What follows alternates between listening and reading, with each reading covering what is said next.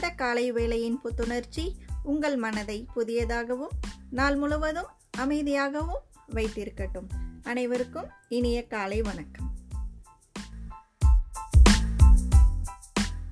Good morning I am am Najiya I am from from 8th A1. Thirukkural வருமுன்னர் காவாதான் வாழ்க்கை இல் முன்னர் வைத்தூறு போல கெடும் பொருள் பழிவர் முன்னே சிந்தித்து தம்மை காத்து கொள்ளாதவருடைய வாழ்க்கை நெருப்பின் அருகில் வைக்கப்பட்ட வைக்கோல் பொற்போல் அழிந்துவிடும் ப்ராவப் all the glitters is not gold மின்னுவதெல்லாம் பொன்னல்ல.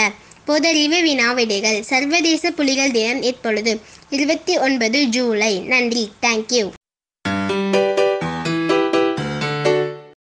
இன்று நம் பள்ளியில் பிறந்தநாள் காணும் மாணவிகள் A. Krithika Mol six A one A. Evangeline Merlina seven A one S. Lakshaya 8A2, G. Puma 8A6, M. Rizwana Anjum 9A1, K. Rosemary 9A5, Y. Umarani 9A5, L. Gayatri 10A2, A. Kavya Shri 10A3, A. Ritika 10D, V. Barani 11F2A, K. Gayatri 11H1A, G. Abarna 12A2, H. Pavitra 12C2B, M. Parameshwari 12E1A, D Raveena twelve E one B மற்றும் Bharathi Priya S 12F1 மாணவிகள் அனைவரும் நீண்ட ஆயுளுடனும் நிறைந்த செல்வத்துடனும் உயர்ந்த எண்ணங்களுடனும் என்றென்றும் வாழ்க பல்லாண்டு என பள்ளியின் சார்பாக வாழ்த்துகிறோம் நன்றி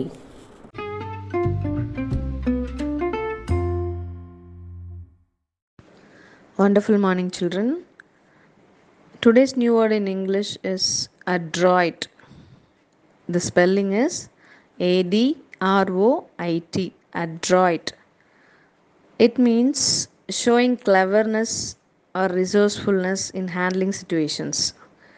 திறமையான புத்திசாலித்தனமான கை தேர்ந்த அப்படின்னு அர்த்தம் so today's new word is adroit. Thank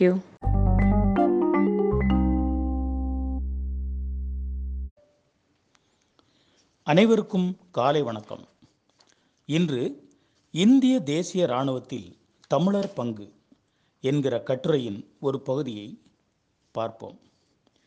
இந்திய தேசிய இராணுவம் ஜப்பானிய இராணுவத்தோடு சேர்ந்து ஆங்கிலேயரோடு போரிட பர்மா வழியாக இந்தியா வர திட்டமிட்டது.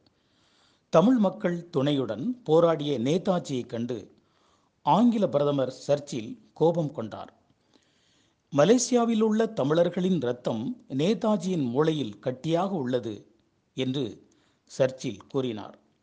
அதற்கு நேதாஜி இந்த தமிழ் இனம்தான் ஆங்கிலேயர்களை அழிக்கும் என்று பதில் கூறினார். இரண்டாம் உலகப் போரில் பர்மாவில் நடந்த போர் மிகவும் கொடூரமானதாகும். இந்திய தேசிய இராணுவம் ஆயிரத்தி தொள்ளாயிரத்தி நாற்பத்தி நாலாம் ஆண்டு மார்ச் பதினெட்டு அன்று ஆங்கிலேயரை வென்று இந்தியாவிற்குள் மணிப்பூர் பகுதியில் மொய்ராங் என்ற இடத்தில் மூவண்ண கொடியை ஏற்றியது.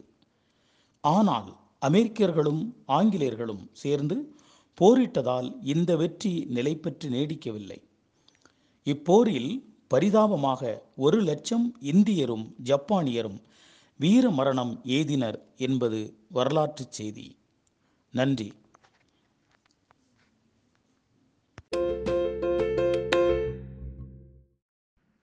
குட் மார்னிங் ஸ்டூடெண்ட்ஸ் பழமொழியும் அதற்கான உண்மை விளக்கமும். கப்பல் கவிழ்ந்தாலும் கன்னத்தில் கை வைக்காதே.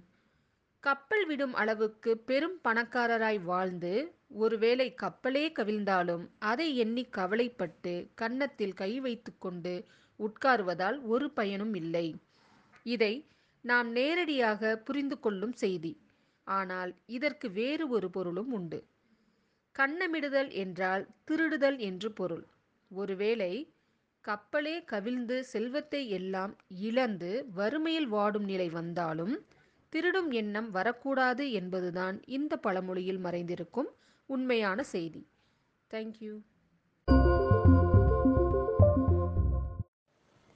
இது போன்ற இனிமையான தகவல்களுக்கு ஜெய்வாபாயின் இணைய வலையொலியுடன் இணைந்திருங்கள். நன்றி. வணக்கம்.